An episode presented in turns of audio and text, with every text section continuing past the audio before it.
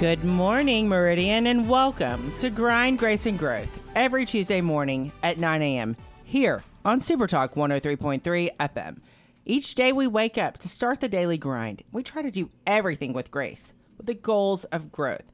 Brought to you by Snowden and Company Real Estate, Brad Barefield, Shelter Insurance, The Rock House Gun and Pawn, The Back Porch of Meridian, The Magnolia Soap and Bath Company, Family Flea Market, and Queen City Athletics Volleyball Club. And today we have a genius in the studio. I would say a musical genius, and we're going to get to know him a little bit better. We have the maestro of the Meridian Symphony Orchestra, Peter. Welcome. Thank you. Glad, And- glad to be here. Thanks. And what's your me. last name? Rubart? Rubart. Perfect. Yes. Like I just know you as maestro. That's That what everyone. Also, but most people call me Peter. but I'm like Yeah. maestro Peter. That's what That works. I'm like. He's all awesome. fine. I think Maestro's your first name and Peter's your last name.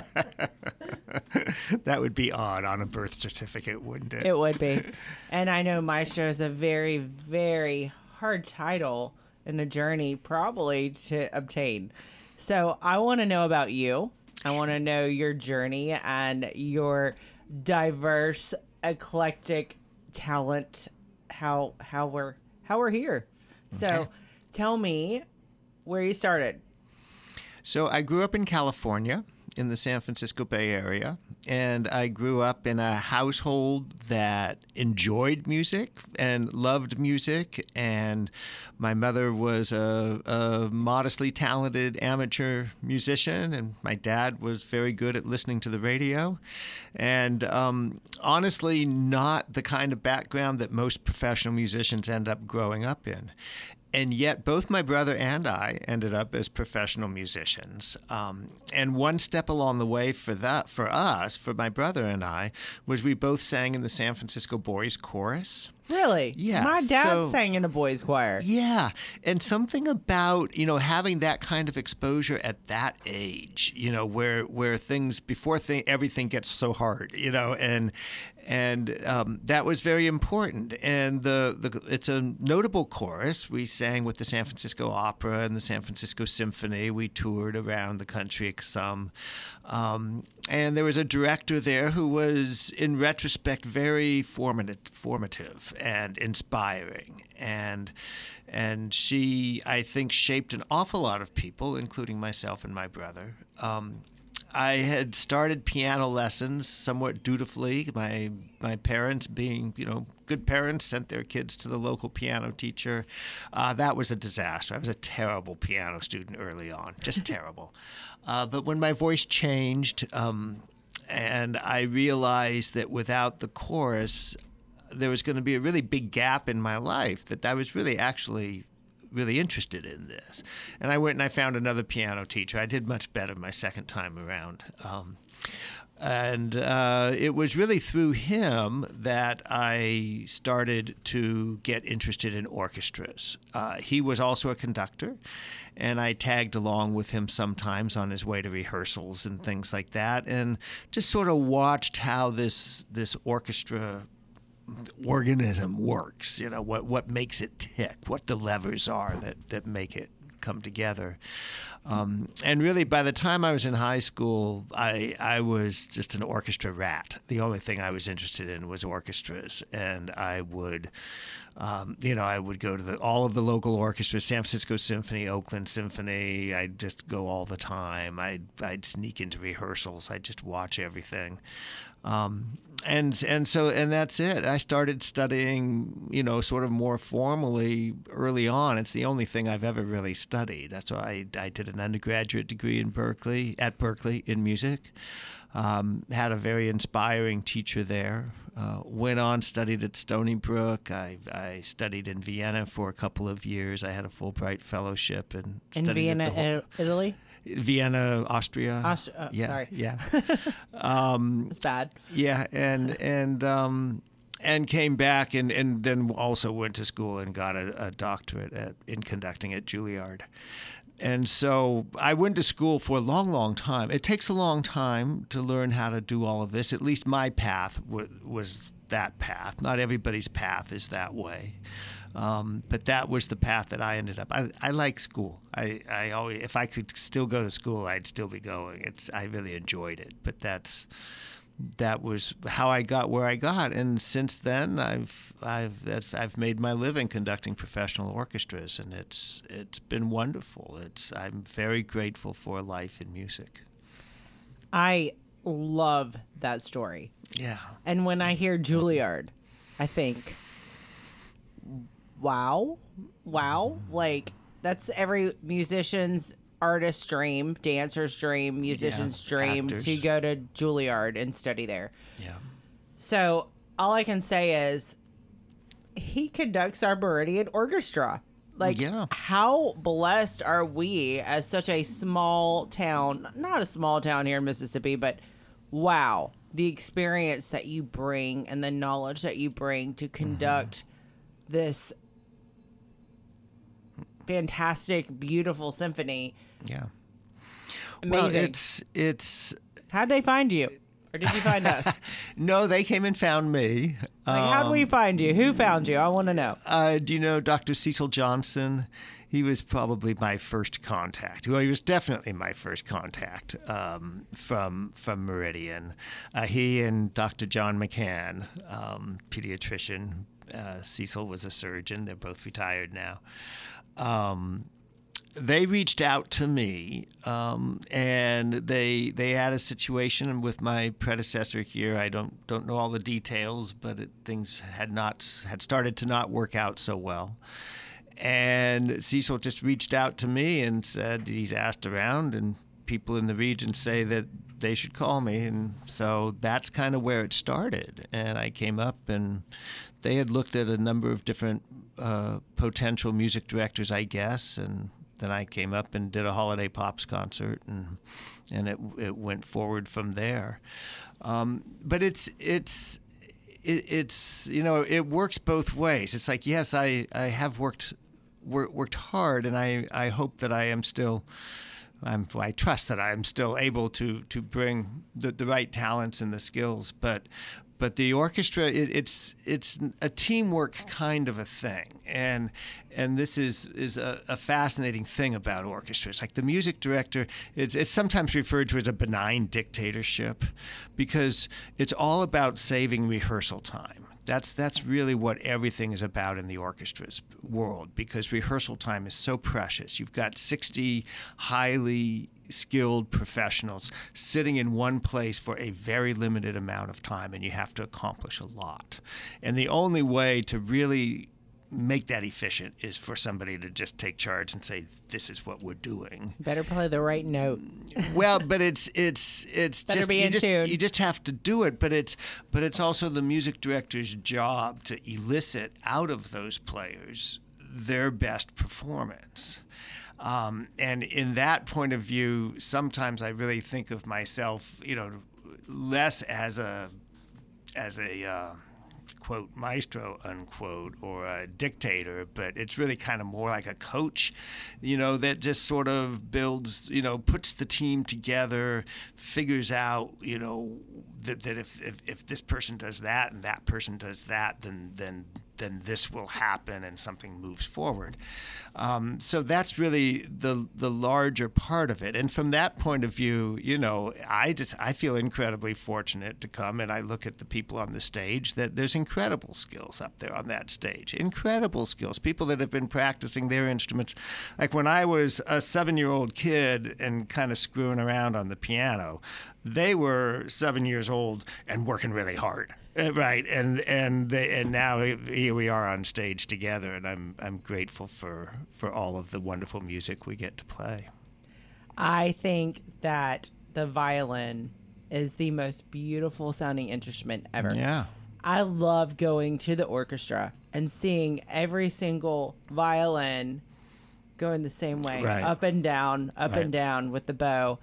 And to me, it's just watching the orchestra in itself, watching the- it work as a machine is fascinating. Yeah. And it's a, it's a, in itself a whole art of just watching, like you said, 60 people work together. And the sound that comes out, like you're just wow. Yeah, yeah. The the visuals of an orchestra are, are, fascinating. They they are. You know, you you you you mentioned you know the bows moving together, and and and yes, uh, for a good professional orchestra, that happens. It's that's part of a librarian's job is to get the parts all marked. Also, part of the music director's job to get the parts marked the way he or she wants the piece played but but yes, that's that that's part of it. But you watch the wind players, like they have to come in together and they breathe together. You know, you watch the percussion yeah. players who maybe they they have to play a snare drum and then after two bars of rest they have to go over and play the xylophone and they put down their snare drum sticks, grab their part, move to a different stand, pick up the xylophone sticks, play that, and and you know, there's just like every family of instruments has their own little choreography that and then the brass, right? the trumpet. My right. gosh, the trumpet is to me probably the most recognizable sound in the orchestra as mm-hmm. besides winds obviously but as far as a brass instrument instrument it's just it's so dominating the trumpet is well it me. can be but then you see it's, it's you also to, to play it well means knowing how to play it without dominating but and, a lot and, of times it's very dominating. Right, right. but but so that's that's that like opens up the whole question of like one of the music director's critical jobs is what we refer to as balance. Um, so a composer, let's say you go back to the time of of uh, Mozart, Beethoven. Yeah, but back that far. They're really say, smart er, people. Early early 19th century, and maybe the composer says, I want this loud here. And so he marks every line forte. in the score forte, every line loud. Well, if a trumpet player plays loud, it's a whole lot louder than if a violinist plays loud, or if, say, a clarinet player plays loud, right? So a good trumpet player has to learn that when I'm playing Mozart and it says loud, that I'm not going to play the same way I play for Tchaikovsky, or even more so the same way I play for for Bruckner or Bartok or you know because Mozart's orchestra was small and the instruments were different and the rooms were different and the audience expectations were different. There was there was no traffic noise. There were all the things that I mean our society now is so much louder than it was in Mozart's time.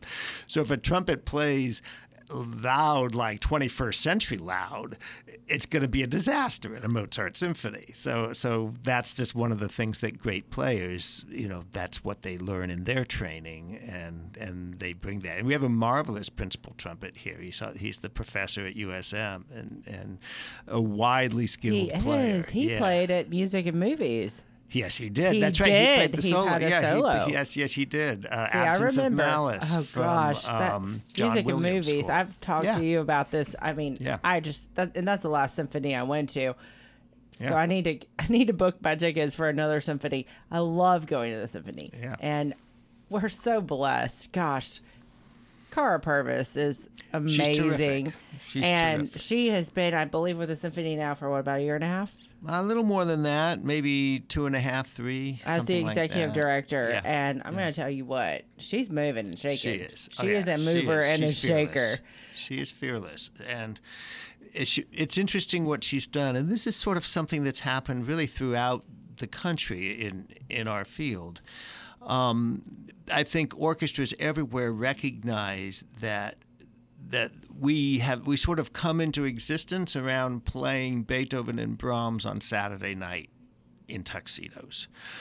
But our longevity and our true calling and our true service eh, to the communities that support us comes from from finding ways to help the community that's much broader than that. A- a- Education. education, some of the initiatives that we're doing now with a music therapist, for example. I love music stuff, therapy.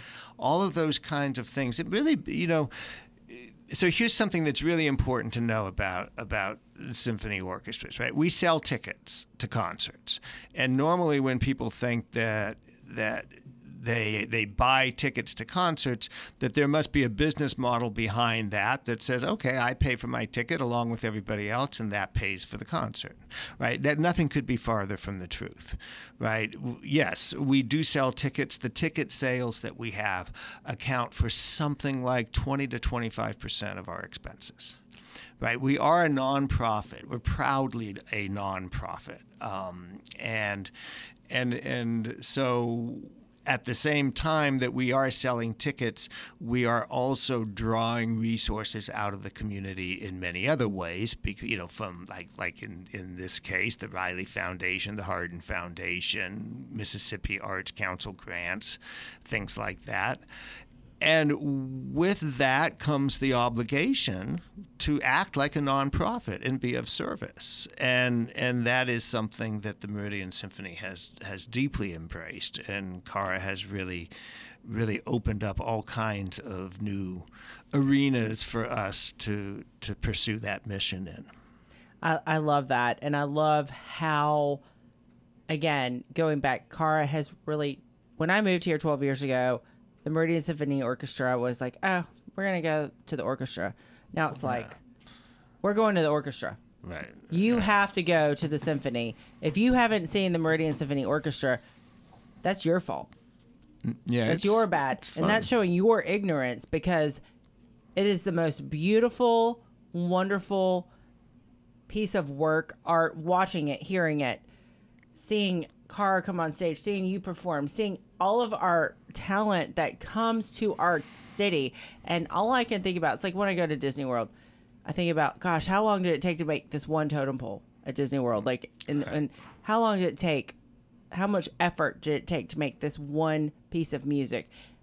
The amount of hours, the travel time, the amount of practice, the effort, the heart that it goes to putting on a show for our community. We have to appreciate it. Yeah, well, it's it's it's a marvelous. It, yeah, I've been doing, as I mentioned earlier, I, I haven't really done anything else for most of my life, and and it never fails to intrigue me and fascinate me. Um, Like, you know, to this I cry day. every time I go to the orchestra. I'm Yeah. not gonna lie. I'm a, I'm a Yeah. crier. I'm like, oh, it's so beautiful, and I just love it. It's Yeah. it's the most one of the most magical things I've ever experienced, and and just emotional, kind of a little. It's Oh, it it's is. very moving. Well, well, it it you know, music hits a part of us that you can't always get at any other way, and and the um, the ways in which music can touch people. Um, there's a great saying, and I, it's been attributed to various people uh, along the ways, but the gist of it is, you know, music picks up where language leaves off. And, you know, we can talk and talk about it, but there are certain feelings, emotions that music brings to people that the there aren't words for that and and they're different for everybody and it really gets into that sort of indescribable realm that is it's, it's access to that realm that is that is really very very nurturing for us So as you're talking about this, um, I have a passion that I have. I've always done fundraising for Alzheimer's, and my dad has frontal temporal lobe dementia, other known as Lewy body dementia, early onset. He's 67. So there are study after study after study that shows when Alzheimer's patients listen to music from their era, they they are happy and they're smiling and they have moments of clarity. yeah Going back to the music therapy thing. yeah My father was in the boys choir, trombone, mm-hmm. family of 6, preacher's son. Mm-hmm. Every single person in that family was a very gifted musician. Grew up myself playing the saxophone, the oboe, and the piano. Secrets people don't know about me. Loved the oboe the best. Didn't start playing the oboe till I was a sophomore in high school. Um, I love the oboe. It's fascinating and it's beautiful. But my dad now having dementia, he taught me everything I know about music. And I'll go and I'll sit with him at the nursing home and I'll show him videos or things listen to music with him at the nursing home, and he, I see his face smile, Yeah. and I see him light up, and it just brings me joy to see my father that we can still have that love of music, and he taught me everything kn- again everything mm-hmm. I know about music, and rock and roll, classic Southern rock, every genre of music my father taught me about. He also taught me to write, mm-hmm. how to write music. Mm-hmm. So tell me, as I'm sitting here and I don't want to cry about it, music therapy is so important to our elderly and to our dementia patients. Tell me about the music therapy program that the Meridian Symphony Orchestra is doing.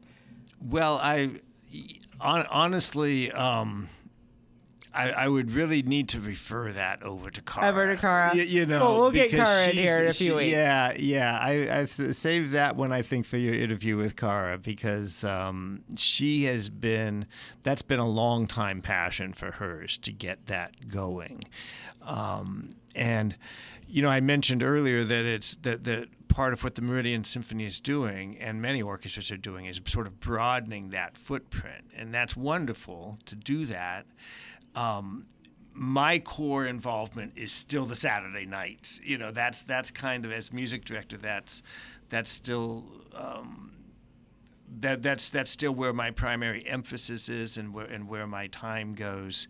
And what's wonderful now is that the orchestra has been able to expand enough that that we have people that do things like run the music therapy program like Cara and in fact we do have a new staff person just about to start that's going to to play a, a major role in community engagement and and outreach and that kind of stuff so so I'll, I'll have to hand that off to uh, That's to what I always like to say when I don't know a question. I'll say, yeah I'm gonna have to get back to your. Let me talk to Hilda. She can help you, or call Hilda.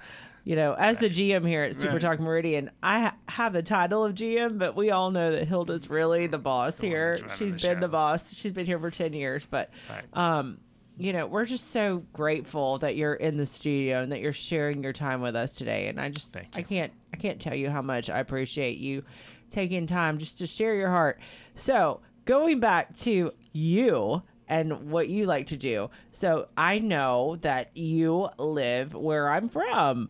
In Yes. Pensacola. Yes. Yeah. So tell me when you're not being Maestro Fantastico, what do you like to do in your spare time? And I know your wife is on the faculty of my alma mater, yes Go Argos, right University of West Florida, also known as the Nautiluses or seashells.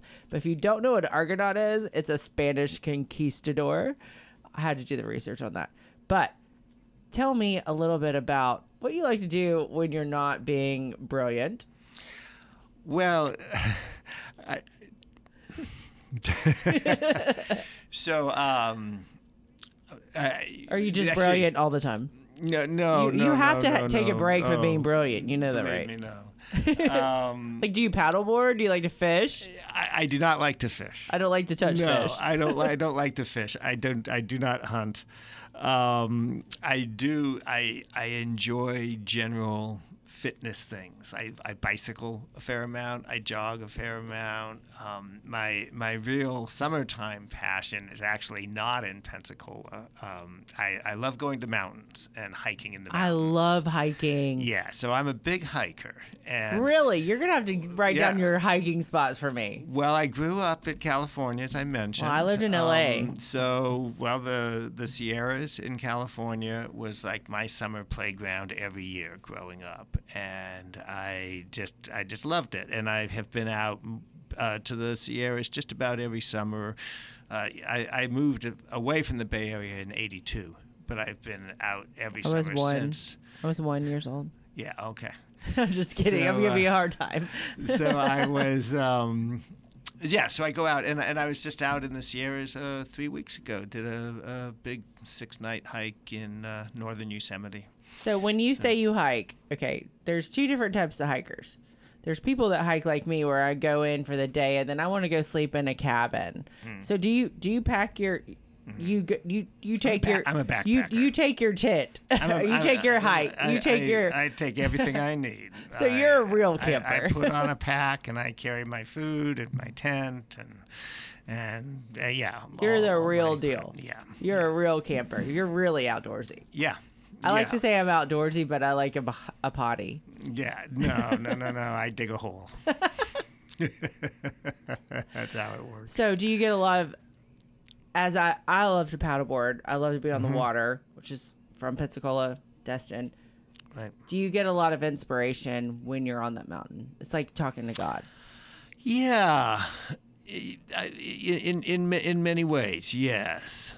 Um, it's it's time to change the the, the pace, The gears. when- the gears when you're up there, and in that sense, you can breathe more deeply and sense larger, larger forms of beauty. Uh, exactly. And and that happens when you spend six days in Yosemite. Does your wife go with you? No. No, Do you I go by wish yourself? she would. Yeah. You go by yourself? Yeah. This last time I went by myself. Yeah. Wow. Yeah. Well, I guess it's just time to meditate and reflect and Yeah. to open your mind and just to be able to plan Yeah. your next move maybe. I don't know. You're so brilliant. I don't And get I- a lot of exercise also. get a lot of a lot of exercise, yeah. well, guess what? Maestro Peter, we are out of time. I have so enjoyed talking with you. Mm-hmm. Thank you. Thank and you, enjoyed you're welcome anytime to come back on Grind, Grace, and Growth. I just think we have so much. We could have probably six episodes talking about hiking and outdoorsy mm. stuff and Indeed. being nerds. That's good. So, anyways, everyone, thank you for listening to Grind, Grace, and Growth today. Tune in every Tuesday at 9 a.m. or live stream our show on the Super Talk Mississippi app. You can also listen to our podcast series on Spotify under Grind, Grace, and Growth. Again, and if you would like to sponsor our show, make sure you call our studio at 601 693 1103, and I'm sure Hilda will answer the phone. So, y'all have a great day and go make a difference in this world.